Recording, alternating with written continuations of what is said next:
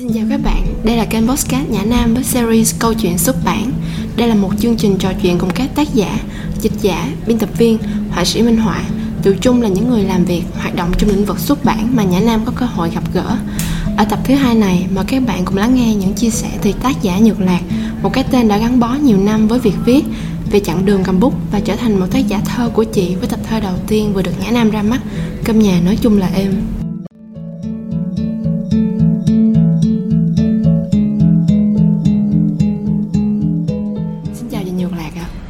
Xin chào Nhã Nam và xin chào tất cả các bạn đang nghe uh, podcast. Em được biết thì chị Nhược Lạc ờ, làm rất là nhiều thơ và cũng từ lâu rồi thì ờ, ngoài những bài thơ được ra mắt trong tập thơ đầu tay cơm nhà nói chung là em thì trước đó em cũng theo dõi thơ của chị trên các blog thơ thì em không biết là chị đã bắt đầu làm thơ từ khi nào và tại sao lại là thơ mà không phải là một thể loại khác à Ừ, Lạc bắt đầu với việc viết thì từ rất là lâu rồi. Có lẽ là từ hồi cấp 2 thì mình đã được đã bị thu hút bởi việc viết lách. Tuy nhiên thì việc làm thơ cũng mới thôi. Là hồi đó mình vẫn còn làm ở công ty quảng cáo ấy. Và việc viết thơ ấy bắt đầu hơi mắc cười một chút là mình muốn viết một thứ ngắn À, bởi vì mọi người biết là làm trong công ty quảng cáo thì rất là bận và lúc đó mình không còn quá nhiều thời gian cho việc viết lách như cũ nữa nhưng mình cái thôi thúc muốn được viết muốn được kể ra các câu chuyện thì vẫn còn rất là nhiều. Và ban đầu mình chỉ nghĩ là à vậy mình sẽ viết những dòng thơ ngắn thôi vào bất cứ lúc nào mình có thời gian. Tuy nhiên thì khi viết thơ được một thời gian mình mới nhận ra là nó vấn đề nó không phải nằm ở chuyện ngắn dài mà nó nằm ở chuyện ừm, đặc tính của mỗi thể loại riêng. Và đó cũng là lúc mình nhận ra ở thời điểm đó và cả thời điểm hiện tại. Mình rất hợp với thơ. Thứ nhất là thơ có một cái sự dồi dào về cái đẹp. Thì điều đó là điều mà mình luôn tìm kiếm trong bất cứ hình thái nào của nghệ thuật nói riêng hay của đời sống. Khi mình nghe một bài nhạc, khi mình đọc một cuốn sách, khi mình ngắm một bông hoa nở lúc nào mình cũng thấy một cái gì đó hay gọi là cái đẹp hay gọi là chất thơ đấy dạ. thì khi mình đưa những cái cảm xúc đó vào thơ mình thấy nó phù hợp và quan điểm của mình là cái gì phù hợp thì mình sẽ làm vậy thôi thì lúc chị gửi bản thảo đến Nhã Nam thì chị có hồi hộp không ạ? Theo em biết thì thì Hiếu hiện tại thì thơ không có được bán chạy cho lắm á. Thì lúc mà gửi bản thảo thì không biết là chị có phân vân là Nhã Nam sẽ từ chối bản thảo của mình vì có thể là sẽ bán không chạy hoặc là khó bán không ạ? có đấy. Thực ra thì khi mà mình làm bản thảo thì mình có cơ hội làm với một người bạn của mình là thùy cốm. Thùy cốm trước đây cũng là một biên tập viên của nhã nam. Dạ. thì thùy đã cảnh báo trước với mình là thơ rất khó bán. Rất khó để tìm ra được một tác phẩm bestseller mà là thơ kể cả những tác giả, tác giả gọi tạm gọi là nổi tiếng nha. Dạ đúng rồi. mà thơ cũng bán rất khó. Thì ờ, nhưng mình có gì để mất đâu. Mình chỉ nghĩ đơn giản là à mình đang muốn làm ra một tập thơ và mình gửi cuốn thơ đấy đến nhã nam. Thì có một cái may mắn ấy, mọi người hay gọi là tổ đãi. Đó là thông thường thì nhà xuất bản sẽ tốn khoảng 2 tháng trong để đọc một bản thảo. Bởi vì không phải là có một người mà duyệt ấy mọi người cũng biết đúng không? Dạ. là sẽ tất cả mọi người trong nhã nam đều phải đọc. Và đồng ý ok thì mới bảo bản thảo được chấp nhận. Thì bản thảo của mình đã may mắn được duyệt chỉ trong 2 ngày. Và đó là mình cũng cũng khá bất ngờ. Dạ. Đó là một kỳ tích trong uh, Nhã Nam. Khi mà duyệt một tập thơ trong hai ngày như vậy. Thì ờ, từ lúc ra mắt tới bây giờ thì phản hồi và nhận xét của độc giả khi mà đón nhận tập thơ thì có khiến chị hài lòng không? Ờ, là khá hài lòng. Đa số mọi người đều ờ, yêu quý mình yêu quý tập thơ này. Thì trong buổi ra mắt ừ, sách vừa rồi mình tổ chức tại Sài Gòn thì cũng có một bạn đến bắt tay mình và nói là em đọc thơ chị từ rất lâu rồi và những cái quãng đường của em ấy từ lúc đi học rồi đi du học xa nhà ờ, có quá nhiều biến động đã xảy ra. Nhưng mà mỗi khi bạn đọc thơ của mình thì bạn ấy thấy được uh, an ủi được động viên. Và bạn có nói là chị nói là em cảm ơn chị vì uh, có rất nhiều trong cuộc sống của em nhiều điều trong đời sống của em đã thay đổi nhưng mà việc đọc thơ chị thì không thay đổi. Và mình rất là vui. Vui không phải vì mình được yêu thích thơ đâu nha mà vì những cái mình viết ra đã có thể tác động đến một ai đó và cái sự tác động đó phản hồi lại cho mình. Yeah. mình hiểu là những cái mình viết nó không đơn thuần chỉ là câu chữ mà thực sự có thể giúp ai đó thấy ổn hơn. Không. Nhưng mà điều lạc hài lòng nhất lại không phải là các phản hồi mà là việc mình đã không còn quá quan tâm đến các phản hồi nữa ừ. khi mà cuốn sách mới ra thì mình uh, rất muốn biết mọi người nghĩ gì về nó nhưng ở thời điểm hiện tại mình thấy um, nó đã có một đời sống hoàn toàn riêng ừ. và mình không cần phải quan tâm đến nó nữa điều đó cho mình thấy rằng là đây là thời điểm ok để mình tiếp tục viết tiếp và tạo ra các tác phẩm tiếp theo dạ vậy chị có nghĩ là à, tại vì thơ của chị trước khi được xuất bản á, thì đã xuất hiện từ trước đó rồi thì chị có nghĩ là đời sống của nó đã bắt đầu ngay từ khi đó nó tác động tới độc giả ngay từ khi đó chứ không phải là từ lúc mà mới in thành sách thì có phải nguyên nhân là như vậy không ạ chắc chắn rồi yeah. Dạ. thực ra sách chỉ là một cách để tác phẩm đến được với độc giả còn ngày nay ấy, có quá nhiều cách để mình làm được điều đó và mình thấy được cái dòng chảy sôi động đó của văn hóa nghệ thuật. Mọi người làm rất nhiều điều không chỉ là việc ra một cuốn sách. Uh, mọi người đăng tải trên Facebook trên Instagram mọi người làm uh, vlog.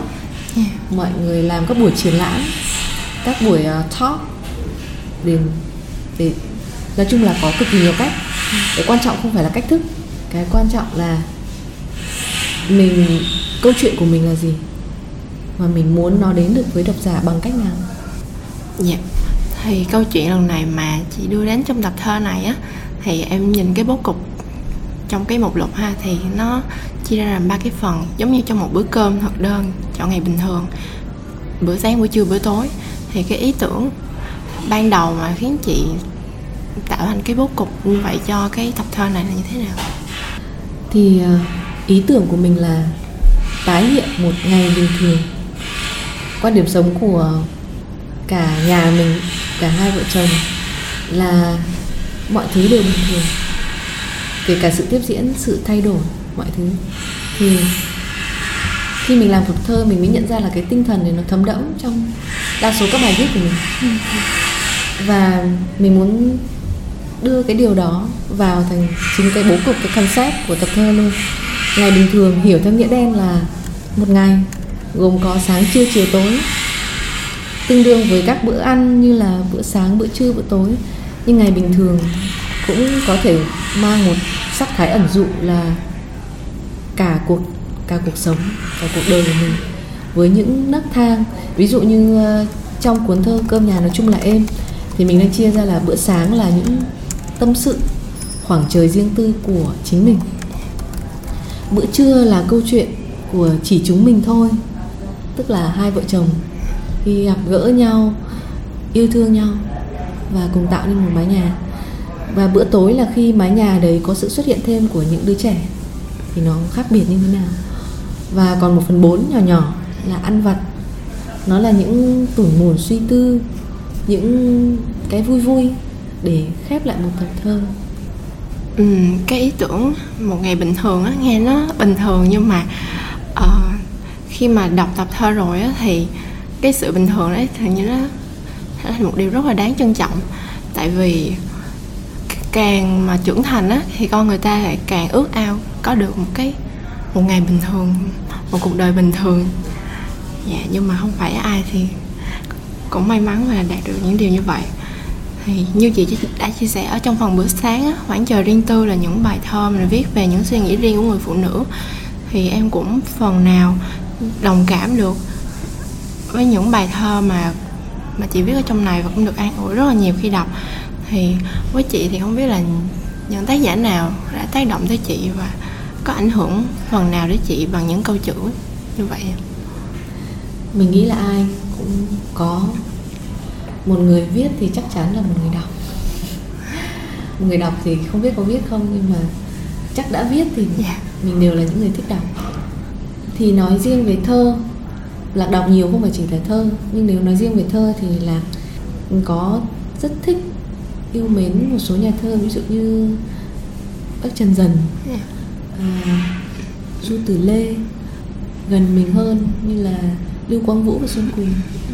Thì mỗi người mình đều học được những cái nho nhỏ từ họ. Ví dụ như ờ, bùi giáng hay du tử lê là người nuôi dưỡng cái phần chữ tình những cái nét đẹp trong thơ với mình. Còn lưu quang vũ hay xuân quỳnh thì họ mang lại một câu chuyện rất đời thường và có gì đó rất gần với quan điểm sống của mình. Yeah. mình vẫn nhớ mãi là lưu quang vũ nói là vị trong một bức thư lưu quang vũ viết cho xuân quỳnh. Thì à, lưu quang vũ có nói là nếu chúng ta là những người không có tài trí lắm thì ta vẫn sẽ viết những điều bình thường những điều rất đỗi con người và đó là nguồn cảm hứng để mình yên tâm sống một cuộc đời bình thường. Dạ, em cũng nhìn thấy những cái ý đó trong những bài thơ của chị em cũng thấy rất là tâm đắc.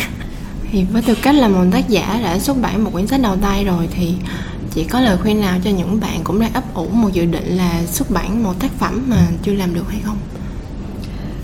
Ừ thực ra khi mà làm ra một cuốn thơ này ấy, thì là cũng nhận được rất nhiều inbox của các bạn trẻ có hỏi là làm em cũng muốn xuất bản sách thì làm thế nào ấy. Thì là thấy là đầu tiên bạn phải có cuốn sách đã. Hãy bắt đầu viết. Nếu bạn chưa biết chính xác cuốn sách đấy như thế nào thì cứ viết blog bình thường thôi. Và nó giống như một sự tích lũy. Nó cần thời gian khá là nhiều. À, và cứ viết thôi. Khi mà những cái tác phẩm của bạn nó đến một thời điểm gọi là đủ chín ấy, thì cái cơ duyên để xuất bản sẽ đến. Thậm chí lúc có thể lúc đấy bạn sẽ nhận ra là cũng không cần xuất bản. Mà như mình nói là có rất nhiều cách để tác phẩm có thể đến được với độc giả. Với cả có một lời khuyên thực dụng hơn nữa là nhà xuất bản thì cuối cùng họ vẫn cần là gì? Bán được sách đúng vậy. Thì à, việc bạn bắt đầu gọi là post những cái tác phẩm của mình lên trên mạng xã hội cũng là một cách để mình tích lũy dần những người theo dõi và nếu bạn nó giống như một cái thực chứng là yeah. tôi có độc giả của mình thì đó cũng là một cái điểm cộng để các nhà xuất bản họ suy nghĩ khi họ nhận bản thảo yeah.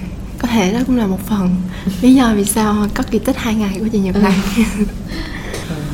dạ quay lại về một chút về cái khoảng thời gian mà chị còn đang làm ở công ty quảng cáo thì uh, thì chị thấy viết quảng cáo và làm thơ thì nó cũng là về câu chữ ấy nhưng nó có điểm giống và khác nhau ở chỗ nào không ạ? Ừ. Giống là với mình theo mình nghĩ nó đều là một hành trình chơi với chữ. Mình làm việc với các con chữ đấy là nguyên liệu để cho mình nấu ăn thành một món gì đó. Yeah. Dạ. Tuy nhiên thì làm thơ và viết quảng cáo thì là hai trường phái ẩm thực khác nhau và cái quan trọng nhất là mình biết chính xác là mình đang nấu món gì. Mình sẽ phục vụ món đấy cho ai. Thì viết quảng cáo nó thiên về thực tế hơn. Ừ. bên cạnh việc viết tạm gọi là viết cho hay, thì mình cần phải viết theo đúng cái yêu cầu từ client, từ khách hàng họ đưa cho. Thì cái đó có một cái hay là nó rèn rũa cho mình khả năng ờ, gọi là thích nghi tốt và chơi với con chữ được tốt hơn. Yeah. Dạ. tức là khi em có yêu cầu ấy, thì em sẽ phải động não. các đúng em phải động não nhiều hơn. À, ví dụ nếu em chỉ có 7 chữ ở đây thì phải làm thế nào? Còn khi em viết blog ấy, thì em viết bao nhiêu là chuyện của em? Em làm thơ cũng vậy. Em viết gì là chuyện của em? Thì trong quá trình chị viết tập thơ này lúc lên thành một bản thảo thành hình ấy thì uh, biên tập viên hay là các bạn dàn trang cũng thỉnh thoảng đổ một vài chữ của chị. Xong chị mới nói là không được đổ chữ của chị. Đấy không phải lỗi chính tả đấy là ý đồ. Nhưng mà trong quảng cáo thì không. Em em không không không được có những cái khoản sáng tạo nó lớn đến mức như vậy. Nhưng mà mỗi cái nó là một cái hay riêng. Ừ. làm quảng cáo dạy cho chị cách nhìn thực tế cách để tiếp cận và thuyết phục được uh, độc giả cũng là độc giả đúng không uh, còn làm thơ giúp cho chị cân bằng đời sống và nuôi dưỡng sự sáng tạo của chị đồng thời nó giúp cho mình cái cảm về nhịp điệu với câu chữ tốt hơn thì cái đấy khi quay ngược lại làm quảng cáo nó cũng giúp ích cho mình à. nói chung hai cái đó chị thấy là bổ trợ cho nhau nó bổ trợ cho nhau mặc dù rất là khác nhau yeah. Dạ. thế em thấy thì khi mà làm thơ thì cái cảm xúc của chị đưa ra vào bài thơ nó nó được bảo toàn trọn vẹn. Ừ. nhưng mà làm quảng cáo thì khác là phải uh, phụ thuộc vào ý kiến của khách hàng rất là nhiều. Vậy thì không biết là có sản phẩm quảng cáo nào chị từng làm mà chị không hài lòng nhất với nó tại vì chịu ảnh hưởng bởi khách hàng không? Nhiều lắm em nhưng mà cái này không nói được. Nhưng nhưng chắc chắn là có. Chị tin là ai làm ai làm quảng cáo cũng sẽ có những sản phẩm mình hài lòng và những sản phẩm mình không. Nhưng khi nhìn lại, chị đều hài lòng. Cái hài lòng này không phải hài lòng với từng cái quảng cáo, mà hài lòng với cả cái chặng đường mình đã đi. Ừ. hồi xưa khi chị bước chân vào ngành quảng cáo, chị là một người không biết gì cả. Kể cả việc là không biết copywriter là gì luôn. Và việc chị được nhận vào một agency quảng cáo là một kỳ tích kỳ tích đó em và chị luôn rất là tri ân thì sếp đầu tiên của chị là người đã rất là liều khi nhận chị một người không không biết gì một tờ giấy trắng. Và sếp chị nhận chị bởi vì chị nói là em muốn được học. Em rất thích chơi với chữ và em muốn được học. Ừ, hồi đó chị có nhắc đến một cái cuốn sách cũng nổi tiếng và nhã nam đã xuất bản đó là chuyện con mèo dạy hải âu bay. Yeah. Chị có nói là chị giống như một quả trứng hải âu rớt lại bên bờ biển. Vừa mới nở. Và không, chưa biết làm thế nào để bay cả. Thì liệu sếp chị có sẵn sàng, sẵn lòng là một anh mèo béo và dạy chị bay không? Thì à, có lẽ là câu chuyện này nó đã gây ấn tượng một chút gì đó và chị đã được nhận và cái lời đồng ý đó đã thay đổi hoàn toàn cuộc đời của mình. Khi bước chân vào giới quảng cáo rồi mình có nhiều cơ duyên để gặp gỡ nhiều người được học nhiều hơn được uh, rèn rũa câu chữ của mình hơn. Và có mình hôm nay. Đúng là đúng là chú chim hải âu từ quả trứng đó nên tri ân. Chú mẹ béo rất nhiều. Thì khi mà chị uh, chị ra cuốn thơ này chị có nhắn tin cho sếp cũ của chị yeah. Dạ. nói là hải âu đã cất cánh rồi à ừ. đúng rồi đúng rồi em có nhớ vậy thì trong thời gian tới thì không biết chị đã sẵn sàng để cho ra mắt sản phẩm tiếp theo chưa có chứ em chị ấy ví cuốn đầu tiên giống như là một cái uh, một cái nấc khó và quan trọng khi em đã ra được cuốn sách đầu tiên em sẽ có nhiều sự can đảm và tự tin để bước tiếp hơn. Thì trong năm nay chị cũng có một cái dự án sách. Chị chưa dám bật mí quá nhiều nhưng chị muốn viết cho thiếu nhi. Đấy là một đối tượng chị rất quan tâm. Vì thứ nhất là chị cũng là một người mẹ. Chị rất muốn có nhiều thứ để cho con mình đọc. Yeah. thứ hai là chị nhận ra là thị trường sách thiếu nhi ở Việt Nam ấy còn khá nhiều khoảng trống. Mm. hiện tại thì đa số mình vẫn phải dịch yeah, sách, sách nước từ ngoài. nước ngoài vì rất là nhiều nhưng mà sáng tác ở trong nước thì còn quá ít yeah.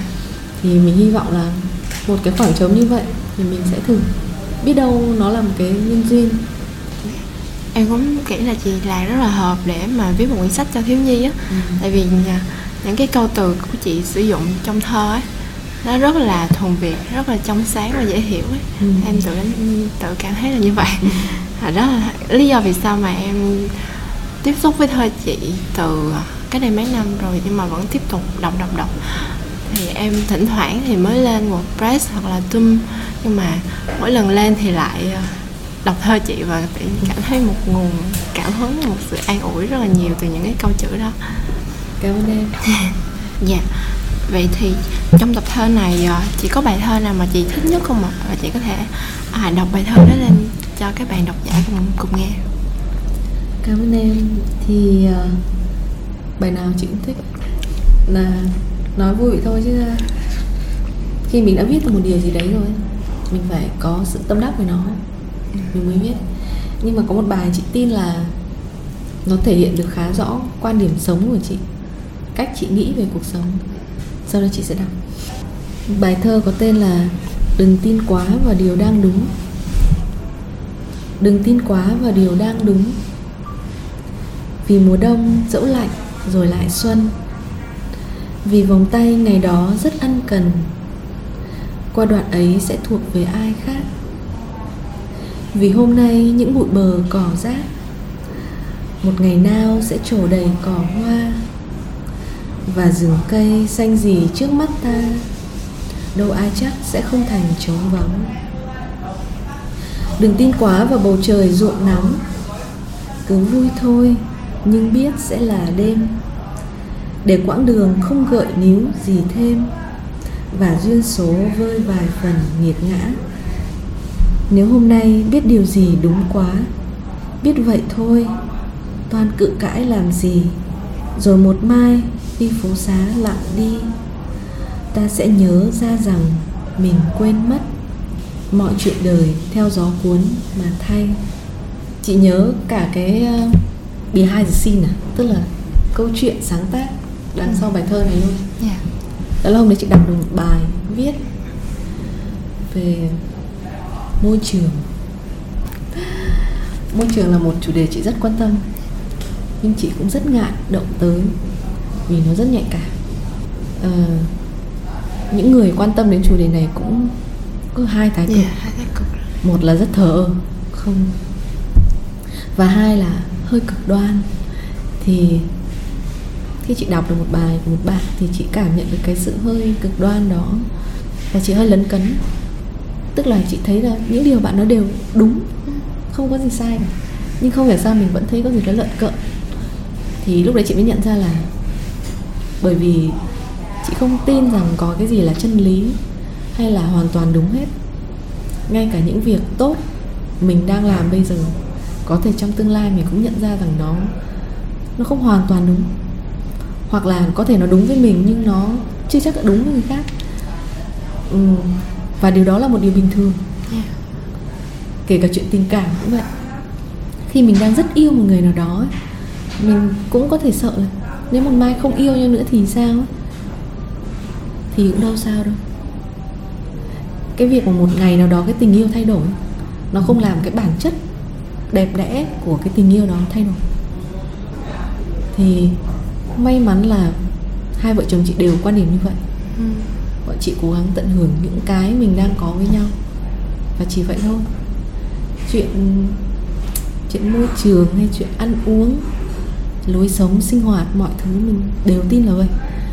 Mỗi người trong những hoàn cảnh hay những giai đoạn cuộc đời khác nhau sẽ có những suy nghĩ khác nhau. Chị cố gắng tôn trọng những điều đấy. Và nếu có một điều gì chị tin là đúng thì chị sẽ chỉ làm thôi. Ví dụ như chị sẽ viết thơ.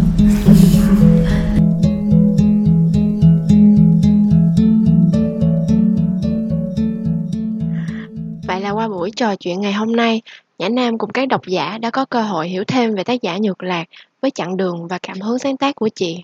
Cảm ơn chị Nhược Lạc đã đến và chia sẻ với Nhã Nam ngày hôm nay. Cảm ơn các bạn đã lắng nghe. Hẹn gặp lại các bạn ở những tập podcast tiếp theo với những khách mời đặc biệt khác nhé.